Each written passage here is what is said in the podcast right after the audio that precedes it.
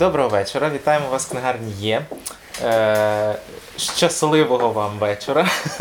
Вже наперед. Раптом сказав щасливого Щасливого нового року. так. Шанатова, можна сказати. Хіба що поки що найближчі дні, але насправді сьогоднішня подія не то. в мене насправді посмішка не тому, що я імітую щастя. Я дуже щасливий. По-перше, що ми знову проводимо е, дискусію в рамках формату Nonfiction UA спільного проекту книгарні є порталу Five Books. І що е, наш такий цикл е, обговорень книжок про все на світі е, він вже набув навіть певного резонансу поза межами Вінниці. Буквально от на вихідних ми скайп-включенням розповідали про цей проект е, учасникам Гогольфесту в Києві. І ну, принаймні говорили про те, що аудиторія, яку ми кожного разу бачимо, завжди якісь нові обличчя, якісь нові люди, цікаві, для яких хочеться робити ще щось. Хороше, тому дякуємо за те, що ви до нас сьогодні долучилися. Е, обіцяємо вам щастя, всяке, залежно від того, чи ви в нього вірите. Якщо ще не вірите, то може повірите. Е, і я перед тим як передам слово Сашкові Мельнику, хочу представити вам нашого сьогоднішнього експерта, який був заявлений в анонсі як найщасливіший перекладач е, в Україні чи в світі. Чи просто? В Україні. В Україні, так, власне, Дмитро Кушнір. Е, те, що ти перекладач, я в принципі вже здогадувався. Те, що ти буваєш щасливий, я теж знав. Але що ти найщасливіший, це надзвичайно великий знак питання. Чому ти є найщасливіший е, перекладач в Україні? Хто тобі цей статус присудив? І, і, і що є основою того всього? Твого щастя? Е, Доброго вечора всім. Цей статус е, собі я присудив сам, тому бо, що бо його ще ніхто нікому не Е, присуджував. Так, це одна з причин. Інша з причин полягає в тому, що у всіх наукових дослідженнях про щастя, ну в багатьох дуже е, реальна річ, яка вимірюється, це щастя, суб'єктивна оцінка щастя людини. Тому, раз це залежить тільки від мене, значить я самостійно можу його встановити на будь-який рівень. Тобто критерій найщасливішого е, перекладача це суб'єктивне відчуття цього щастя саме перекладача. Е, Так, напевно, хоча я думаю, що якоюсь мірою інші люди теж відчувають і повинні це відчувати. Ось е, ми коли перекладаємо усно, то у людей з Великобританії є такий вираз, який вони часто використовують, вираз такий Are you happy? От, і вони розуміють під цим щось трохи своє, вони розуміють щось на зразок, чи, чи ви зрозуміли сказане. Але м, якийсь в цьому можна знайти глибший сенс. Можливо, щастя є передумовою досягнення успіху в будь-якій сфері, в тому числі в навчанні, в тому числі там, в перекладах і таке інше. Тому інші люди, напевно, теж є якимось критерієм, на який варто орієнтуватися.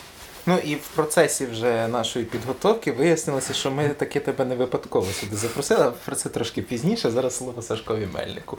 Ти ж скажеш, що я маю сформулювати Е, проблему. да, проблема. а Так то- я ж там. люди, не Люди, знають, які що- ще да. раніше не були на наших заходах, то завжди знають, що я передаю естафету Сашкові в найбільш відповідальний момент, коли я не знаю, а про що ми сьогодні говоримо взагалі.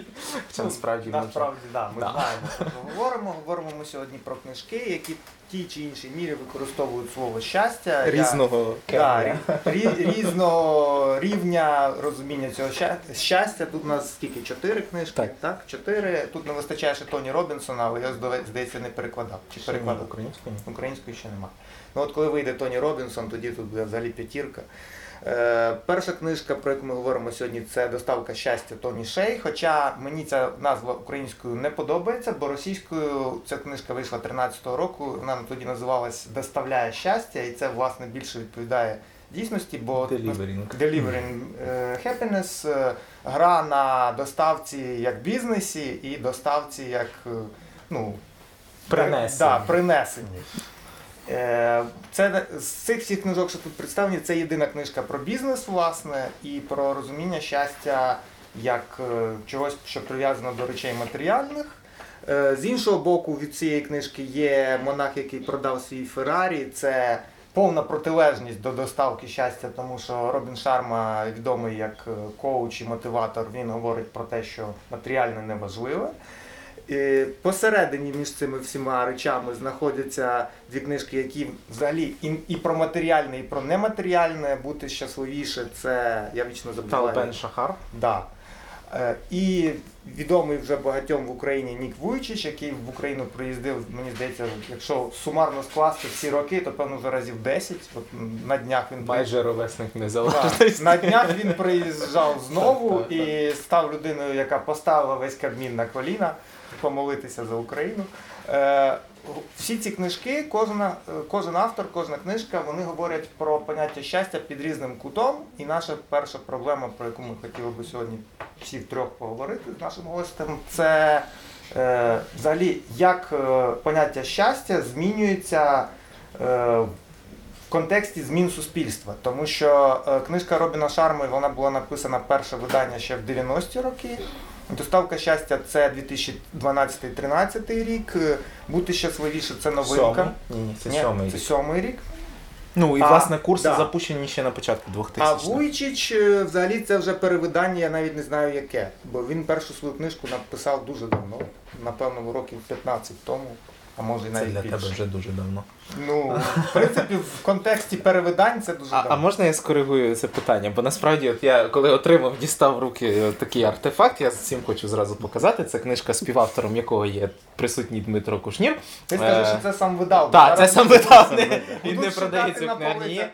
Ми не дуже піаримо російськомовні книжки, але власне даю установку жгі. Це власне процитувати треба саме мовою оригіналу. Е, і мені, мені просто дуже цікаво, це книжка в співавторстві з Сергієм Гончаруком. Мені просто цікаво, власне, таке мінус перше запитання задати Дмитрові як авторові людини, як, як, чию книжку десь там теж можна в ряд поставити, бо теж про щастя йдеться. Взагалі, чому люди пишуть книжки про щастя? От персонально твій досвід і взагалі твоє припущення.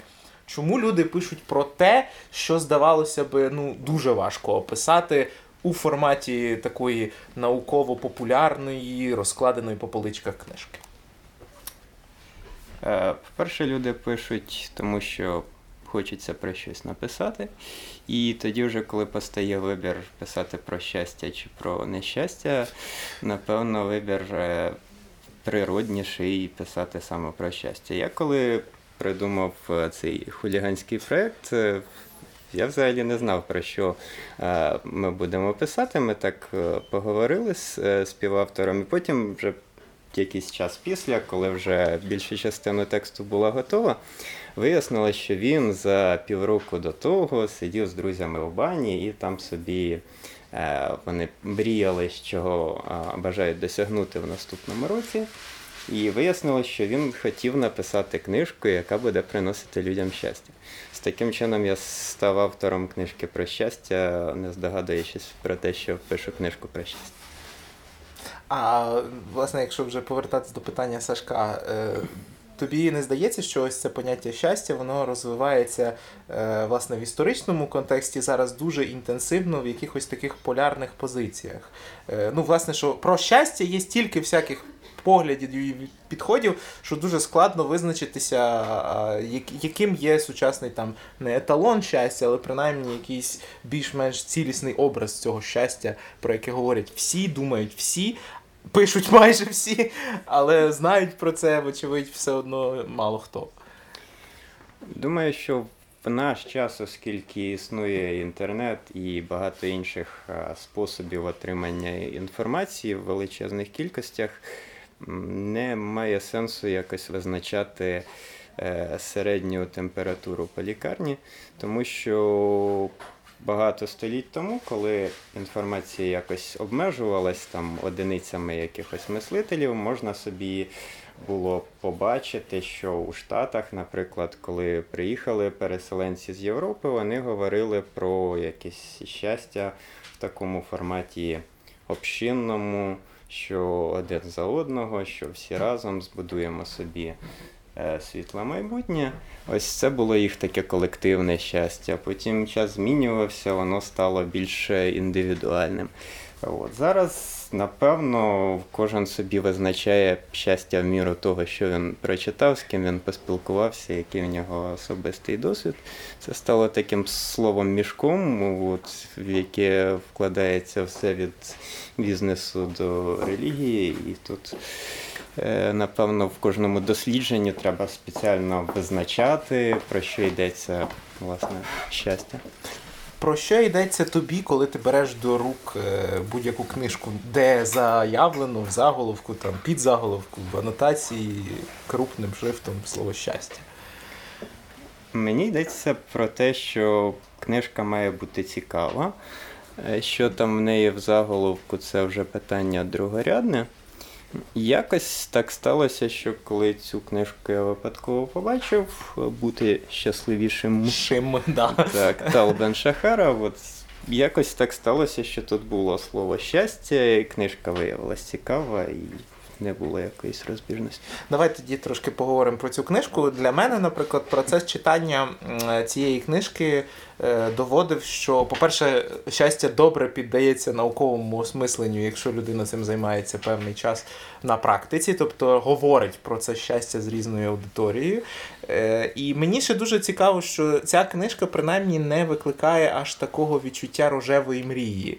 Тобто, ну, на відміну від е, тих установок, які мають люди, які купляють, шукають безмежно якомусь такому безмежній гонитві це щастя в книжках. Е, Тут бути щасливішим, ну, власне, в коригованій назві, це зробити навіть не крок, а можливо півкроку до осмислення чогось такого, чого дотепер ти просто не помічав поруч з собою. От як ти вважаєш, чи навіть не чи помічна ця книжка, а чи е, добре мати взагалі таку книжку такого автора і такої подачі теми щастя в себе під рукою? Бо для мене, наприклад, е, є така спокуса, навіть хоча я цю книжку читав, не купуючи її, але в мене є спокуса її купити, принаймні як е, певного такого е, співрозмовника, який би стояв на видному місці і просто нагадував мені про те, що хай я там не кожен день буду сидіти записувати всі ті речі, які радить робити Талбен Шахар, але принаймні я буду кожен раз думати над своїм ставленням до щастя. Як ти думаєш, чи ця книжка корисна як супутник в житті? Не як там Біблія, не як ідол, не як е, замінник живої людини, з якою можна спілкувати, але як певний такий от подразничок в, пошуках щастя. Думаю, що корисна, і навіть якщо її не читати, якщо якимось чином сама там, не знаю, обкладинка, саме слово щастя на обкладинці якимось чином е, наштовхує на ці думки, на ці запитання, на які, можливо, готові відповіді було б неправильно давати, але саме запитання змушує свідомість шукати, що для, що для мене таке щастя. Звичайно, з цією метою варто купувати книжку. Здається, про свої ось книжки ми колись писали там прикладати до здорового місця. Ось таке. Ну, тобто, якщо вона для вас працює, то будь ласка. В мене ще є така от, таке от питання, власне, ти коли говориш про цю книжку, то ти з такою великою дозою іронії і гумору говориш про, про ці всякі хуліганські штучки. Я тут, до речі, кілька з них помітив це однозначно. Там, типу, є тільки між, прошлым і будущим іменно називається Present Continuous. От. Але якщо говорити знову ж таки про книжку Бен Шахара, то вона досить серйозно підходить до питання щастя без іронії і стьобу, і справді говорить дуже серйозно про це щастя. Ем, Для тих, хто, можливо, не читали цієї книжки, чи міг би ти так коротко характеризувати, чим е, власне підхід до питання, навіть не проблеми, от що важливо, питання щастя, е, особливо саме підхід е, ізраїльського автора. Підхід в нього досить цікавий, тому що він працював в освіті багато років, можливо, і зараз працює. От він вів курс про позитивну психологію, власне, на якій будується книжка. І тут він спробував ось у такий максимально дохідливий спосіб передати е, мінімально необхідну кількість е, ідей про щастя, щоб людина могла їх взяти, використати і якимось чином стати щасливішим. От. е, Можна уявити, можна уявити, що це якийсь такий е, вірус, чи що ну, будь-яка книжка да, несе в собі певну програму, згідно якої людина може змінити свої дії, змінити свої думки, і, відповідно, якщо вдасться стати щасливішою. Ось і тут це, це більше схоже не на вірус, а на таку офіційну програму, яку ми самі встановлюємо з власної волі, там натискаємо ОК і так далі. От, і свідомо вибираємо йти якимось шляхом. Ось мені ще запам'яталось з цієї книжки, власне, те, що вона запам'ятовується. Тобто Мгм. можна якусь перечитати там пригодницьку річ про те, як в когось за життя змінилось щасливий бік і нічого з себе не винести. Тут автор якісь ключові речі повторює, вони закріплюються в голові, дуже потім зручно використовувати. Ще, ще великий плюс цієї книжки, що вона, в принципі, говорячи про очевидні речі, і очевидні речі в конкретному житті конкретної людини, яке дуже легко приміряти, е, допомагає це все ще й візуалізувати. При тому, що тут там схем не аж так мільйон багато, але всі ті речі, які умовно автор розкладає по поличкам, він робить е, власне оцей імпульс. Намагайтесь візуалізувати все, що є в вашому житті. Да? Тобто певні вектори, певні там розподіли, е, напрямки вашої діяльності, тут тепер майбутнє і так далі, власне, задоволення і сенс, і так далі. І того я й кажу, що е, в нею, в принципі, дуже корисно е, от просто користуватися як е, певним таким путівником в ті моменти, коли людина просто вирішила, так, треба зосередитися, треба продумати, подумати про щастя. Давайте подумаємо разом з автором про щастя, бо він трошки краще в тому всьому розбирається. От, е, я, я ще хотів запитати, власне, те, що е, в цьому наборі книжок, щоб так кидати місточки деякі, в цьому наборі книжок є е, певні такі категорії власне, підходу до щастя, більш релігійного е, спрямування, власне, спрямованого до чогось трансцендентного, до пошуків цього трансцендентного, і чогось дуже прагматичного в хорошому сенсі цього слова. Тобто ви отут і тепер на цій землі ходите, щось робите, кудись рухаєтеся, от, власне, ви думаєте про це. Як тобі здається, Е, чи взагалі можливо поєднати е, от релігійні практики, чи культові практики, чи окультні практики е, із е, власне такою сучасною постіндустріальною, постінформаційною схемою життя людини в пошуках щастя? Чи залишаються ці певні крайнощі? Е, Крайнощі дійсно залишаються, і книжки це один з таких інструментів, можливо, зазирнути в якийсь інший світ, не в той світ, в якому я живу.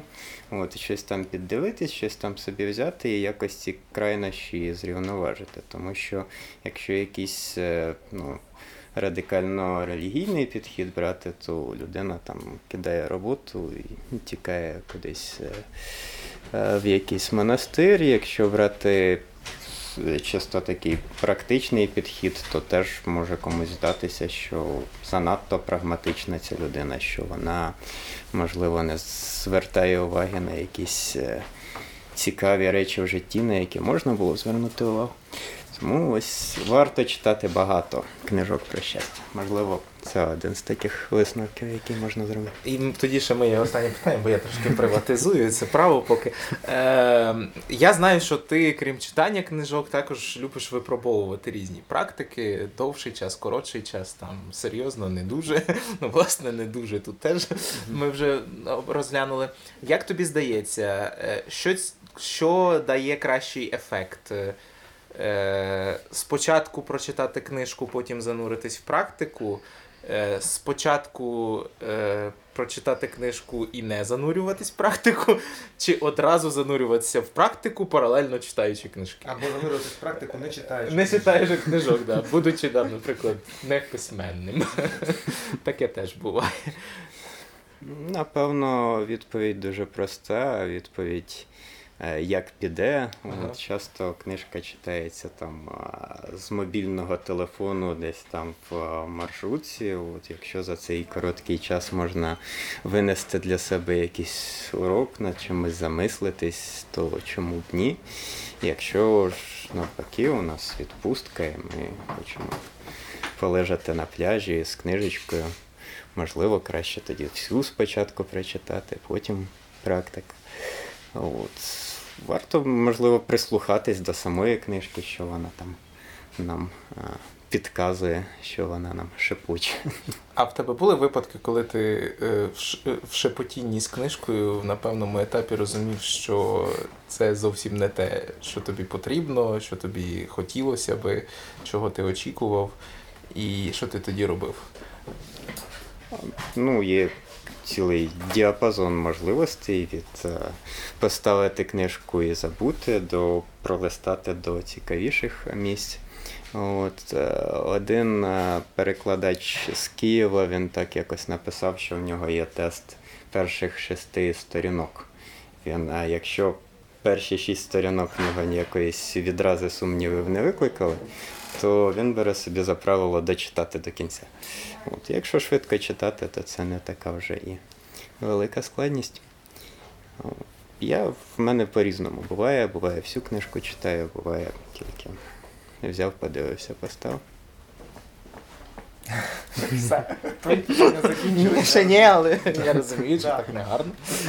Так, якби, е, в контексті того, що ми говоримо про книжки про щастя, я от, е, коли ми готували власне цю зустріч, я звернув увагу на те, що в цій, в цій добірці є е, дві книжки, доля яких є неоднозначною з того погляду, що Вуйчич в Україні більш відомий як людина-мотиватор, хоча він за кордоном більш відомий як проповідник. Проповідник, так. Християнський. Шарма е, завдяки в лапках е, будівельникам пірамід е, в сенсі фінансових і різним сумнівним проповідникам, теж повертаючись до тих, що були у пана Черновецького і всіх прочих. Е, в Україні щось у всіх асоціюється, особливо через назву книжки, Так, з тим, що це книжка про релігію. Хоча вона побудована за, за структурою притч, там розповіді і все звернення до прикладу да, там, буддійського монаха, який осягає там, матеріальне і нематеріальне. Але вона, ну, вона не є релігійною, да, там, релігійно орієнтованою. Е, і е, в контексті цього в мене таке якби, виникло питання, е, чи не вважаєш ти, що деякі книжки спекулю... е, не, так самі книжки, чи їхні автори спекулюють там поняття щастя, чи мотивація, чи успіх. А ті, хто ці книжки першими прочитали, е, потім якби доносять до своєї цільової аудиторії, якщо це там не знаю, викладачі, бізнесмени, політики, мотиватори, проповідники, е, книжку через призму свого бачення, і потім в суспільстві ця книжка сприймається вже через оцю от викривлене це дзеркало. І з книжкою стається зовсім інше, ніж те, що запланував, можливо, автор і перекладач, коли ця книжка вийшла. І потім е, над книжкою з'являється такий собі ореол невизначеності, чи негативу, чи навпаки надмірного позитиву, коли кни... про книжку і про автора ніби знають всі, але насправді ніхто не читав то, що там всередині. Відповідь ховається в самому запитанні. Взяти і перечитати книжку. Якщо ми занадто покладаємося на інших людей в будь-якій сфері, не тільки в читанні книжок, то неминучий такий момент, коли якусь е, хорошу річ ми пропустимо, на якусь не дуже хорошу річ звернемо увагу. От, е, можливо, меседж в тому, що треба самому читати. Звичайно ж, автор не може нести відповідальності за все те, що відбувається потім. Це якесь суспільне явище, книга живе своїм життям. І ми живемо своїм життям. От чим більше в ньому книжок, тим а, краща в нас інтуїція, можливо, працює. Ну, хочеться в це вірити, що ми вже там, прочитавши 100 книжок, можемо просто першу зразу здогадатись, чи, чи вона буде good чи не good. От, навіть якщо чиїсь відгуки там, можливо, інше говорять. Е, І в мене таке буде питання до Сашка. Ага. Да. Е, Серед цих всіх книжок більш такі, якби ну, єдині за своєю концепцією, це оті три, що стоять Ну, справа. так. а Тоні Шей Тоні він Шей. взагалі випадає з цього списку, тому що це історія, яку мені, наприклад, з, з усіх цих авторів читати було найлегше, бо це розповідь, яку людина. Веде так, ніби ти просто сидиш навпроти неї, і ви розмовляєте з нею там про, про пригоди минулого життя. І вона ну, про щастя, але зовсім не про те, і про, про що інші три книжки. Так от у мене до Сашка Чого питання, я- чому ти обрав саме цю? Ну тобто, чому ми не зупинилися на трьох книжках про щастя таке нематеріальне, уявне, е, трансцендентне, як ти сказав? Ну, мені, мені насправді відповідь далася ну, не тільки тому, що слово щастя, звичайно, написано, гортаючи книжку, та я зізнаю, що я її не читав всю. Але для мене, наприклад, було цікаво побачити, що ось ця спрямованість, ці стрілочки, власне, і оця гра, яку нібито розігрує автор, спочатку прибуток, потім прибуток і е, задоволення, а потім прибуток, задоволення і мрії. Це власне оте питання, чи в прибутку щастя, яке ставить в першу чергу той самий Талбен Шахар, коли пояснює, що от накопичення матеріальних благ і передусім грошей це те, що потім в в кінцевому висліді робить людину ще менш щасливою. Та? І, і власне я хотів зрозуміти, чи існує модель, в якій людина, котра задалася ціллю передусім е, отримати цей прибуток, чи може вона потім поступово випрацювати в собі, що до цього прибутку долучається іще задоволення і мрії. Власне, задоволення, як знову ж таки, те, що стосується більше тут і тепер, як про це пише е, Шахар. І от того кінцевого верхнього. е, Не щурячого перегонного, знову ж таки, термінологією книжки бути щасливішим, е, чогось вищого, до чого людина прагне і отримує задоволення знову ж таки від процесу руху до цього вищого, а не від самого досягнення. І от оце, оце кінцеве верхнє, те, що візуалізує Тоні Шей е, в кінці книжки, він власне робить дуже правильну річ, тому що, наприклад, грубо кажучи, не факт, що я колись засну, засную е, бізнес, да, чи цей бізнес, ну окей, будь-до чого можна підходити як до бізнесу, але власне те, що він пропонує поглянути на пошуки щастя як на пошуки певної бізнес-моделі, мені спочатку було страшенно непривабливим. Бо це виглядало, ніби ми будь-яку сферу життя перетворюємо у сферу знову ж таки бізнес-інтересів. Е, Хоча знову ж таки бізнес буває різний. Ми про це говорили, коли говорили про бізнес-книжки. Ага. І говорили про е, від нуля до одиниці, коли насправді е, апріорі від нуля до одиниці неможливо дійти, якщо ви будете думати тільки про те, як замочити конкурента, як вижити в цьому жорстокому світі, як ну знову ж таки ці ж самі щурячі перегони. І мені подобається те, що Тоні Шей закінчує книжку, от, так, ну, власне, те, що він називає кінець гри. Е, Доставка щастя, коли він говорить вже про щастя не як про ті емоції, які здійснює конкретна фірма запис, а будь-що, що робить людина в своєму житті, спрямовуючи його до поняття щастя, до конкретного, реального, не ілюзорного, не тут і тепер щастя, а якогось більш перманентного явища. І мені подобається ця схемка, яку він власне перетворює там заснувати компанію. Навіщо? Рано піти на пенсію, навіщо проводити час із рідними, навіщо щастя? І от отак, от отака, ну бо я фанат настільних ігор, це правда. От оце так, така покроковість, знову ж таки, в форматі візуалізації, знову ж таки, якихось векторів, там графіків і так далі. Мені, от знову ж таки, структура щастя 1, структура щастя 2, це ви все почитаєте самі, я вам не буду переказувати.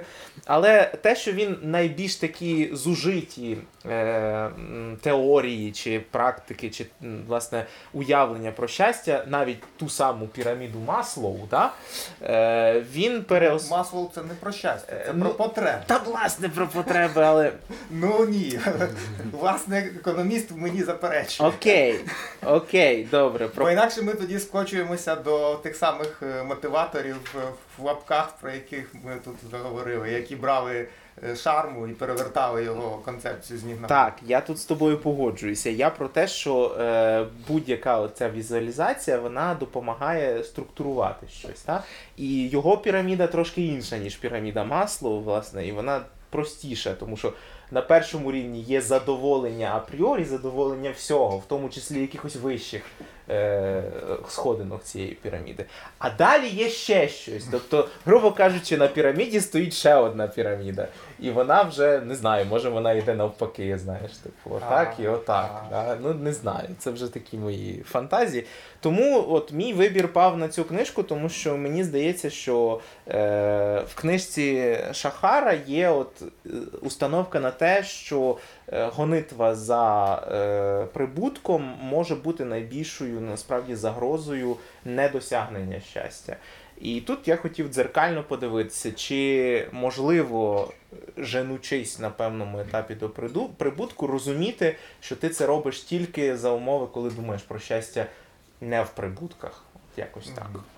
Е, В Шея в Ді, книжці. ді- може, Діма теж прокоментує, Так. бо він, ой, От, він Це впав. як завжди. Поки ти піднімаєш, Е, я, да. я ще додам Давай. до твоїх слів, що в принципі в Шея в книзі є дуже гарна концепція. Це концепція не його, це концепція рейв-руху 90-х нульових, е, яка називається Плюр або Peace, Love, Unity, Respect. Мгм. Мир, любов, е, єдність і повага. Млер. Да. Млеп, млеп, Млеп. в українському. Ну, ну, в українському воно звучить абсолютно жахливо. Жахливо. Да.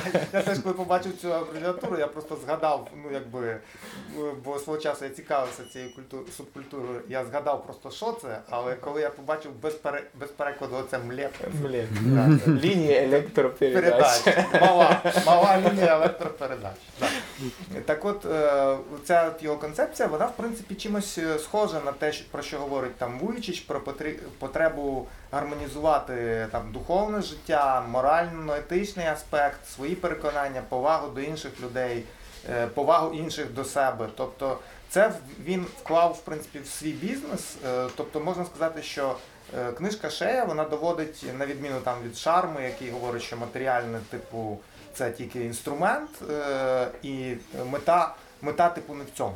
Е, Вона доводить, що в принципі матеріальне теж може бути і мета, і інструмент, якщо ви е, вчасно, як то кажуть, встигаєте пригальмувати да, і згадати про те, що в основі цього всього лежить оцей от, хочете називати плюр, хочете млеп, кому, кому як краще це подобається назвати. Так, я доповню. Мир, любов, єдність. Ну так. Да. Повага. Повага. Я от всю книжку прочитав ось доставка щастя. Мені не здалося, що автор на якомусь етапі гнався за саме матеріальною стороною. Він гнався за тим, щоб зробити життя цікавішим. І якось так складалося, що в багатьох випадках це було пов'язане з зароблянням грошей. Але тут з досить ранніх етапів видно, як він ось. Досить такі надійні джерела досить стабільного прибутку. Він їх е, радісно кидав, е, повністю не замислюючись, чи є в нього якесь завтра фінансове, просто тому що він знаходив якусь іншу справу, яка більш його захоплювала. Ощасливлю. Ну і, і можливо, саме завдяки він врешті прийшов до якихось глибших розумінь, які дозволили йому збудувати там величезну компанію і написати книжку. Якщо ж в реальності ми почнемо з гонитви за матеріальним, то є така небезпека, що це нас захопить і глибшого сенсу в кінці так і не буде. Ну і крім того, ще є такий аспект, що Проблема не в тому, що людина смертна, а в тому, що вона раптово смертна. Тобто ця погоня за матеріальним в будь-який момент може обірватись, е, зокрема і в той момент, коли до глибшого сенсу не дійшло. Тому якби це входило якось там в шкільну програму, в якесь там ОБЖ. Млеп. Було б дуже добре. Головне, щоб викладачі були не такими, як на У ОБЖ. мене тут якраз виникло питання от в контексті того, що Дмитро сказав про шея, що власне він за- завжди якось намагався типу йти не за матеріальним, а за тим, чи це приносить задоволення. Він там на початку книжки досить іронічно пише про себе, що бути е, там дитиною азійських батьків в Америці, це означає там грати на скрипці, вивчати чотири мови, все. І він власне зрозумів, що це йому все не подобається. І е, хакнув систему, зробивши так, він записував на касети, як він грає на піаніно, ставив, значить, в ті години, коли Мгм. батьки знали, що він має займатися, ставив цей запис, а сам йшов читати книжку, до речі. Тобто щастя насправді в малих речах він це зрозумів з дитинства і далі це продукував. Але тут, якщо так на секунду зупинитися і подумати, в принципі, всі е, автори вони е, різні за на- національністю, за національним Мгм. походженням. Е, Тоні Шей е, азійського походження. Е, Талбен Шахар і Теж азійська. Ізра... Ну да. да. Ізра... Ізраїльтянин, Мала Азія. е, Вуйчич, е, Хорват. З. Америки. З Америки. Ну, з Америки, Ну, да, так, з корінням, З так. да. І Робін Шарма я не знаю хто, якщо чесно.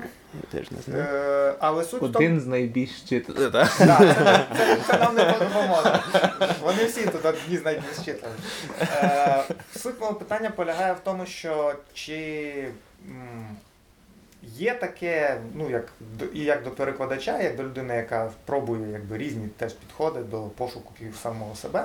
Е, Чи є все-таки таке поняття, як національний менталітет е, у сприйнятті того, як люди е, вважають для себе щось щастям? Чи впливає там національна культура, традиції, менталітет спільноти, нації, народності на визначення, що таке щастя, до якого треба прагнути? Я думаю, що неминуче впливає. Ось ми сьогодні цей чули приклад, що навіть якісь абсолютно буденні речі, от е, люди використовують слово хеппі, для них це якась природна річ. Для нас, можливо, щастя це там якесь святе слово, як любов, яке там Віра, р- надія, раз, раз в рік там після дощика в четвер. Двері постукали, ну, просто знов. Тобто, якщо є ось цей поверхневий рівень, на якому ми бачимо відмінності, спричинені культурою, так напевно є і глибинніший, глибинніші якісь рівні, на яких е, теж культура на нас впливає. Хоча теж є автори, які стверджують, що коли подивитись ще глибинніше, то в нас там е, в дійсності у всіх одні й ті ж е, потреби, як вже сьогодні звучало, і щастя якось пов'язано з тим, наскільки ці потреби закриті. Ось у мене є один з улюблених е, авторів, якого тут немає. Е, Це американський психолог Маршал Розенберг. Ось його він був психологом і. Е, Його діяльність була пов'язана з е, залагодженням серед іншого міжнародних таких е, конфліктів, серед іншого довготривалих, затяжних кровопролитних. І ось він описує в своїх працях те, як йому це вдавалося посадити за один стіл ось ці ворогуючі сторони, і як годинами праці все-таки отримати з них це розуміння, що ми ж однакові люди. У нас е, однакова душа, одні й ті ж потреби, і в деяких випадках це дозволяло вирішити дуже серйозні конфлікти. А до речі, от коли я читав е, е, Бен Шахара, е, в мене з'явилася та сама думка, яку я потім прочитав в твоїй рецензії, в твоєму відгуку, відгуку на цю книжку. От в тому моменті, коли йдеться про покликання, про роботу, яка приносить задоволення власне за покликанням, ясно, що зразу асоціація зі сковородою. Причому не з купюрою. І навіть, не, з- і навіть не з пательнею. Да, ні, ну, просто я сьогодні вже чув цей прикол, що подаруйте йому сковороду. Не Лесю, а краще сковороду. От. е, Але, але от я теж це помітив, що.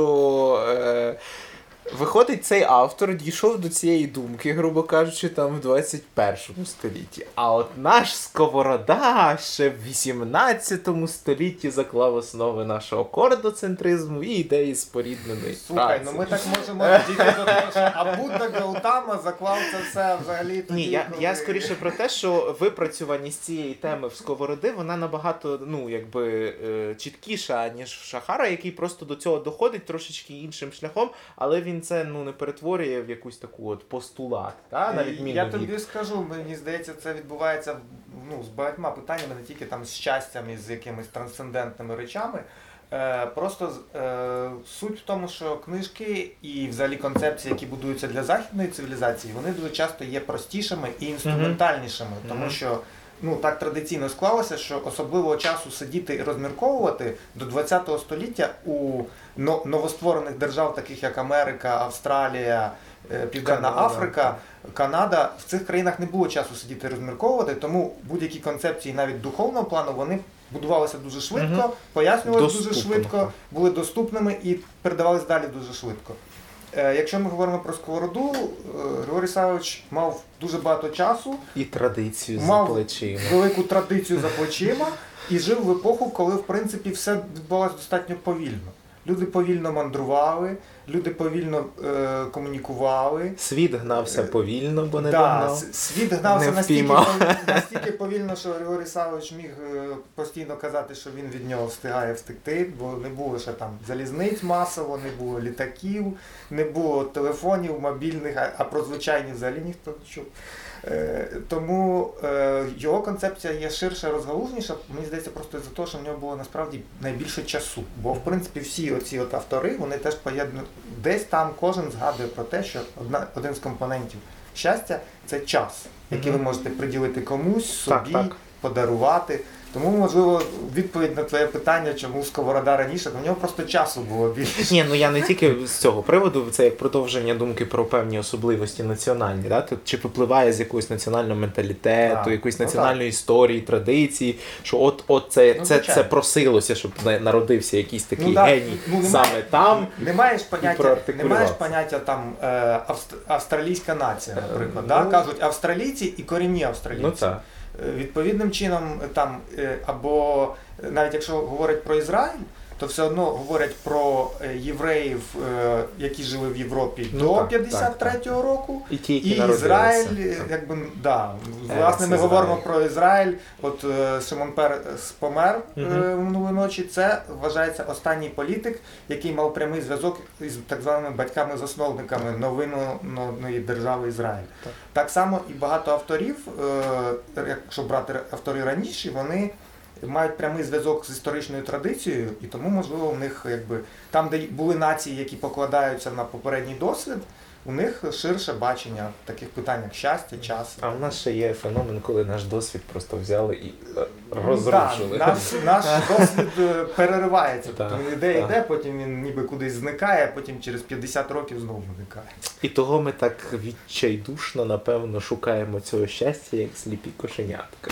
Ну, тому книжки популярні. Тому беремо західні Да. моделі, які вже не сліпі кошенятка, гарні пухнастенькі. Ну, да. Е, в мене ще буде запитання пов'язане із книжкою і власне постаттю Ніка Вуйчича, тому що він е, в силу своїх е, природних е, е, певних. е, Особливо. особливостей, так, він є е, моделлю того, що щастя варто шукати тоді, коли тобі чогось здавалося би не вистачає, коли ти чогось дуже сильно позбавлений на рівні, в тому числі і фізичному, але ти знаходиш ту точку, від якої ти от цю нестачу перетворюєш в перевагу, або навпаки, розумієш, що ця нестача дала тобі можливість рушити далі. Як ти думаєш, е- якщо не говорити тільки про фізичні обмеження, які ще нестачі можуть стати першим кроком до переосмислення щастя в е, житті кожної людини? Глобальне. Обмежень може бути багато різних. Ну, перше, що спадає на думку, це обмеження в часі. От часто спостерігається така річ у людей, яким говорять, що жити залишилось дуже недовго. Вони якось беруться, беруть, так сказати, бика за рога, от, починають активно замислюватись над своїм життям, починають робити щось таке, що завжди відкладали на потім. І якось так виявляється, що ось нічого в житті людини не змінилось з зовнішніх обставин, а от з'явилася лише ця інформація, що от кінець, кінець близок, от, вона починає активніше якось жити і ставати щасливішою. Інший приклад такий е, можна навести, наприклад, переїзд е, в інше місце, наприклад, за кордон. У мене теж був такий досвід, і дуже цікаво, коли приїжджаєш і не знаєш ну, нікого зовсім нікого. От, знову ж таки, нагода якось замислитися про життя, більше провести часу наодинці з собою, більше щось почитати. От, можливо, в когось змінюються якось обставини, там, сімейні і так далі. Для когось народження дитини стає таким поворотним моментом. Тільки це вже не, не стача. Ну, Це, це теж не стача, тому що ну, стає менше вільного часу, Ну, це менше так, спокою, і теж людина там щось собі вже. Це дуже добре, що ти згадав, бо я якраз зараз читаю книжку Артема Чапая Тато в декреті. Я сподіваюся, що ми її тут презентуємо за автором, і він так дуже чітко каже, що ви не думаєте, що вам тільки щастя буде. Ні. Це буде одночасно і щастя, і нещастя. Такого більше ніде не буває, тільки з дитиною. А ще краще, коли з двома. З двома або з трьома. Одне з яких вже ніби трохи виросло, да, а Ну, двоє ще. Ні, ну тут ми дійшли до логічного висновку щастя в власне, дітях. от коли про щастя і нестачу ти сказав, е, я вже згадував про нього на початку, Тоні Робінсона, сподіваюся, що хтось із українських видавців таки його перекладе, бо Але не Кен, Тоні. Тоні, так? Тоні Добре, бо я тільки Кена Е, знаю. Тоні Робінсон, і е, це досить відомий е, такий спікер-мотиватор. Я буквально недавно вийшов фільм з його участю, який називається I'm- I'm not your guru. Типу я не ваш гуру. Там просто показані ці семінари, які він проводить, як це все вибудовано. І там показано історії конкретних реальних, тобто це документальний фільм, це не художник. Так. І там показано, от власне це питання, кому чого не вистачає для відчуття щастя. Багато людей приходять от саме тому, що вони відчувають себе нещасними. І потім, коли він змушує якби, їх розповідати перед там, повним залом 5 тисяч людей, в чому ваша проблема, та, там, і кожен визнає свою проблему і починає, е, якби, хтось починає плакати, хтось починає сміятися над цією проблемою, хтось усвідомлює, наскільки все погано, хтось наскільки насправді його проблема не є проблемою.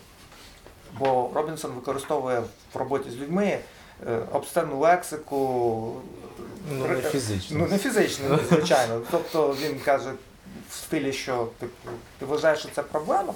От там е, я тобі можу навести 10 тисяч ситуацій, коли я був в такій самій ситуації. Якби ми просто сіли і, типу, ми би тут не стояли. Да? Ти би тут не стояв, я би тут не стояв.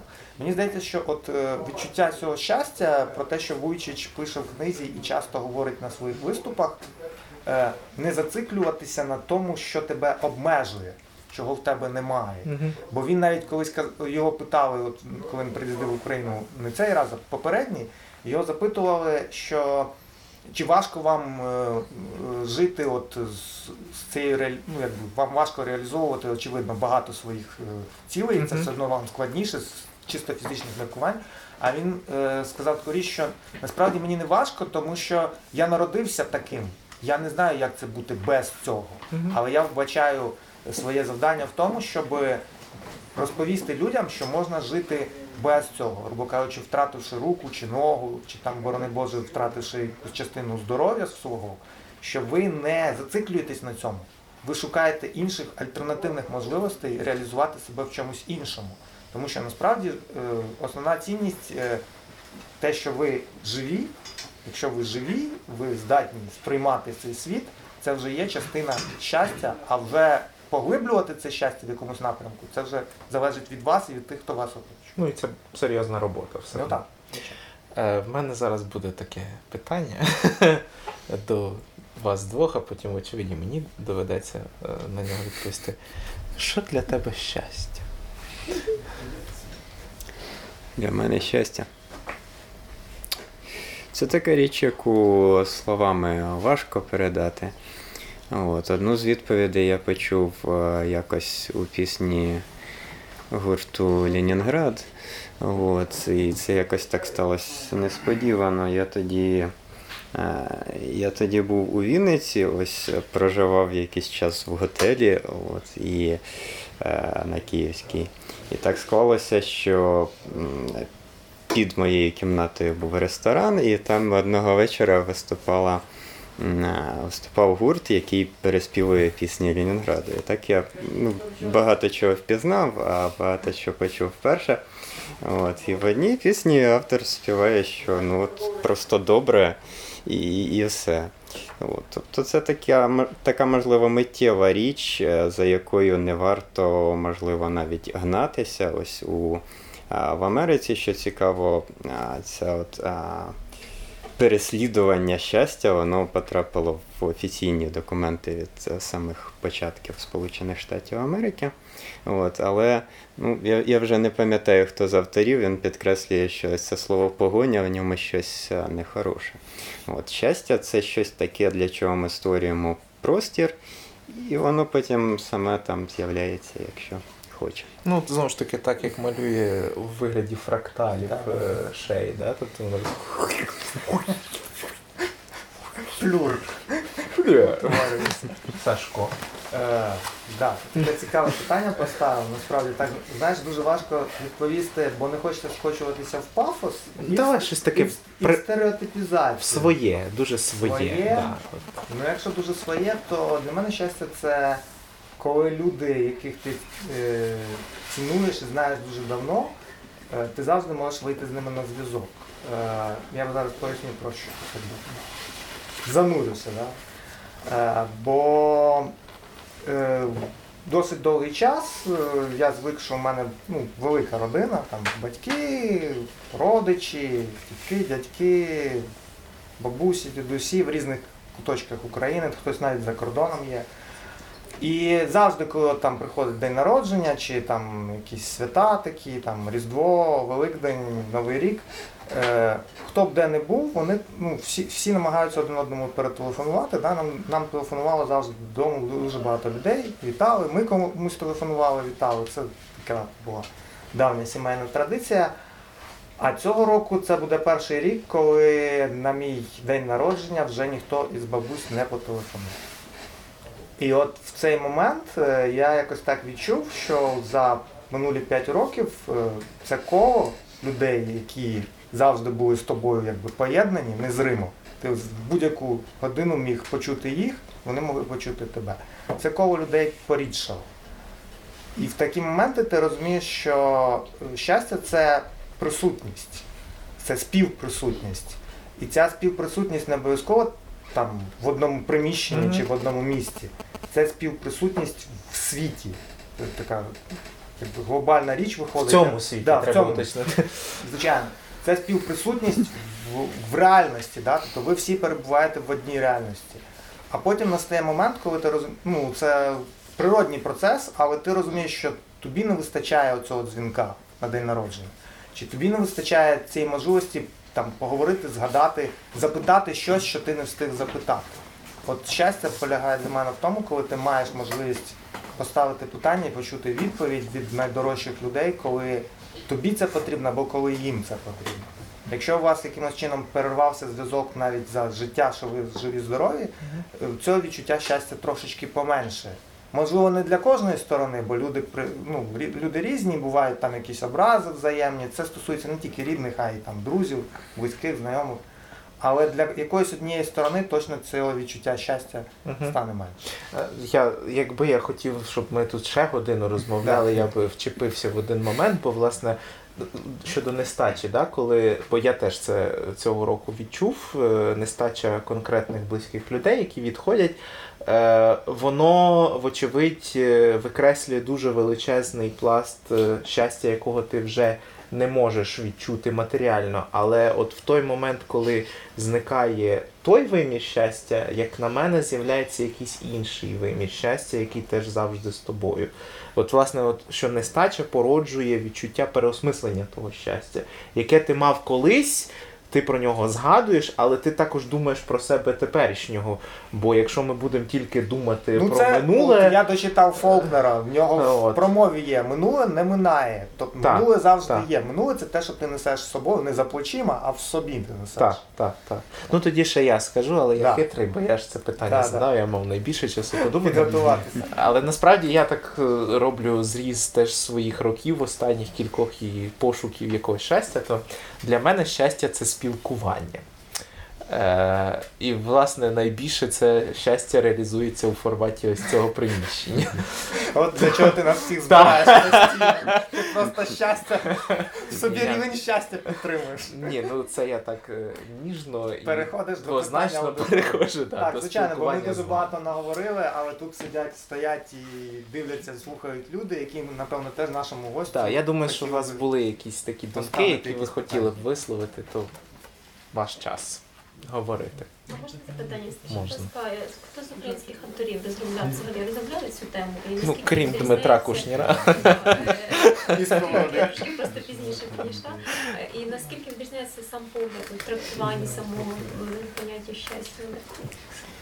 Е, Українські автори якось так не спадають на думку, можливо, через якесь моє власне ну, обмеження чи навпаки перевагу, що я е, з самого початку, як е, почав читати якісь книжки, ось так з своєї ініціативи про теми близькі до щастя, я вже тоді знав там англійську мову, наприклад, тому я якось.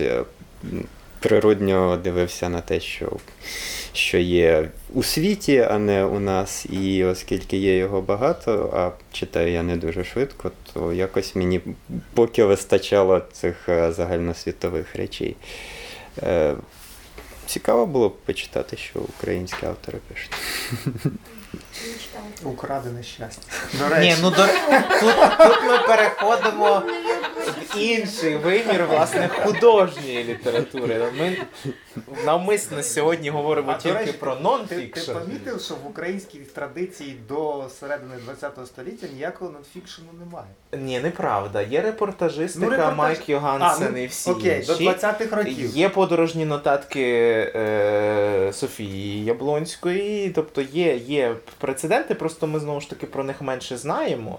От є, зрештою, так звані діаріуші, які я сприймаю, наприклад, як Ну, нонфікшн. якщо можна, так? да, це такий ну, Е. предтеча нонфікшн. Так, так, так. Тому давайте ми про це ще окремо. Окремо Про генезу українського нонфікшн, бо це справді дуже цікава тема. І от ви теж задали питання, і це вже ми не раз порушували на попередніх наших дискусіях. А що роблять українці, а що пишуть українці? Звичайно, є так само українські психологи, українські коучери, там бізнес-мотиватори і так далі. Одного із них ми принаймні запросили на листопад місяць. Там його книжок, до речі, дуже багато, всяких на різну тематику. От ми можемо потім і порівняти е, те, що ми тут вже вивчили в контексті світовому, і що роблять українці.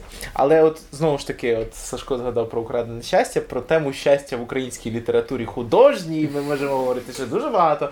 І якщо будете мати бажання, можете прийти 11 числа на лек... на зустріч і презентацію з Вірою Агеєвою, професоркою. Києво-Могилянської академії. От в неї точно можна спитати, що пишуть українські письменники про щастя.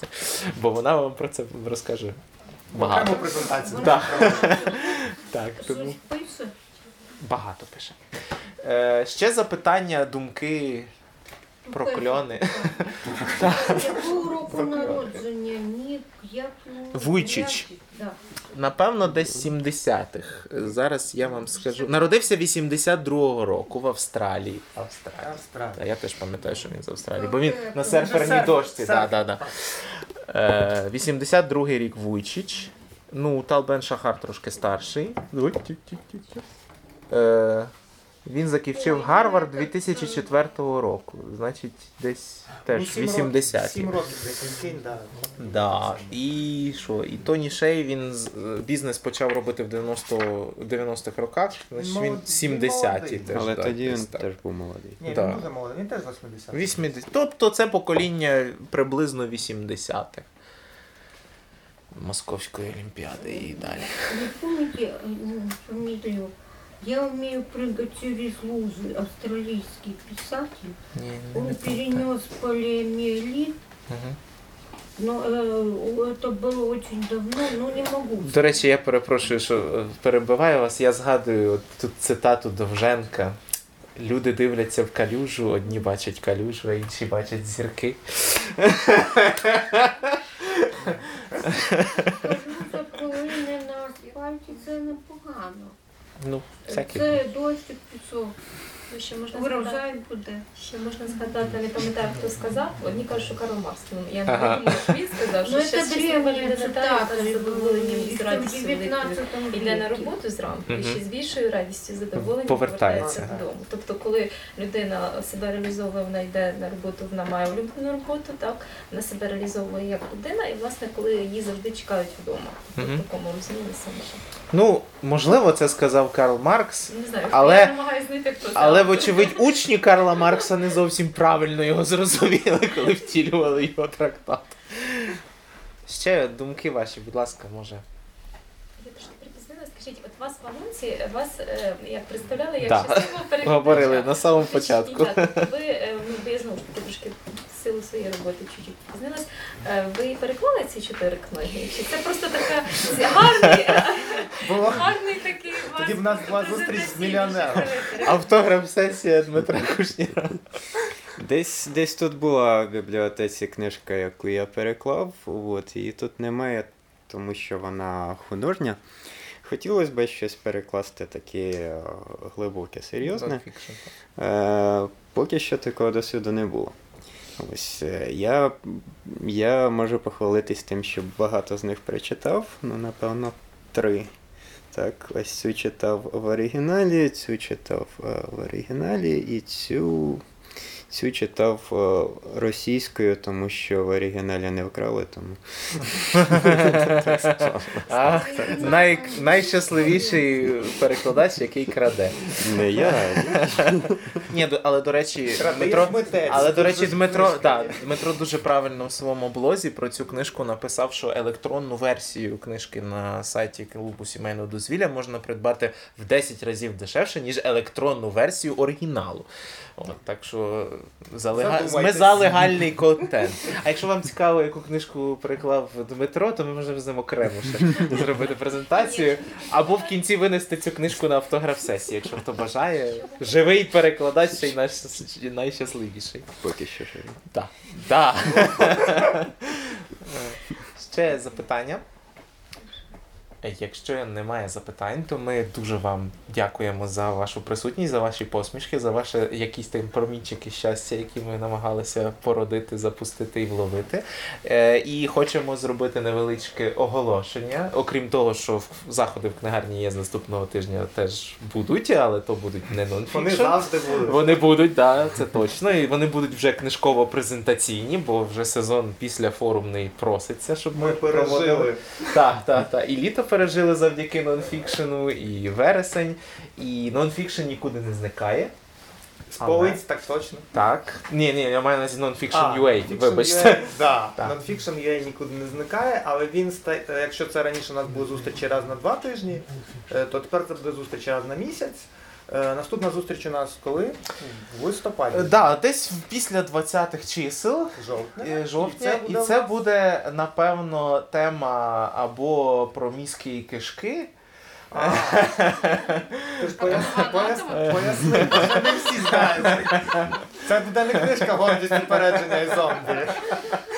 Це буде книжка. Про те, що всередині Так. нас, книжки. Книжки. Про те, що всередині нас, ми просто в пошуках цікавих медиків, які могли би про це теж фахово і- Поговорити так, щоб аудиторія не розбіглася. Е, ще в нас в планах книжки про екологію, які теж зараз є дуже цінними і важливими в сучасному світі, який стрімко прагне самого себе знищити. І про особистості. Так, і про особистості. І Ми теж в пошуках яскравих особистостей, але в принципі кожен експерт це, це яскрава особистість, тому я хочу, щоб ми поаплодували Дмитрові Кушніру, найщасливішому перекладачеві України. І вам за те, що ви сьогодні були. Дякую, що були з нами сьогодні. Налітайте на книжки, а якщо хочете автограф Дмитра, зараз я вам дам книжку, яку він прислав. Ексклюзив. Не так часто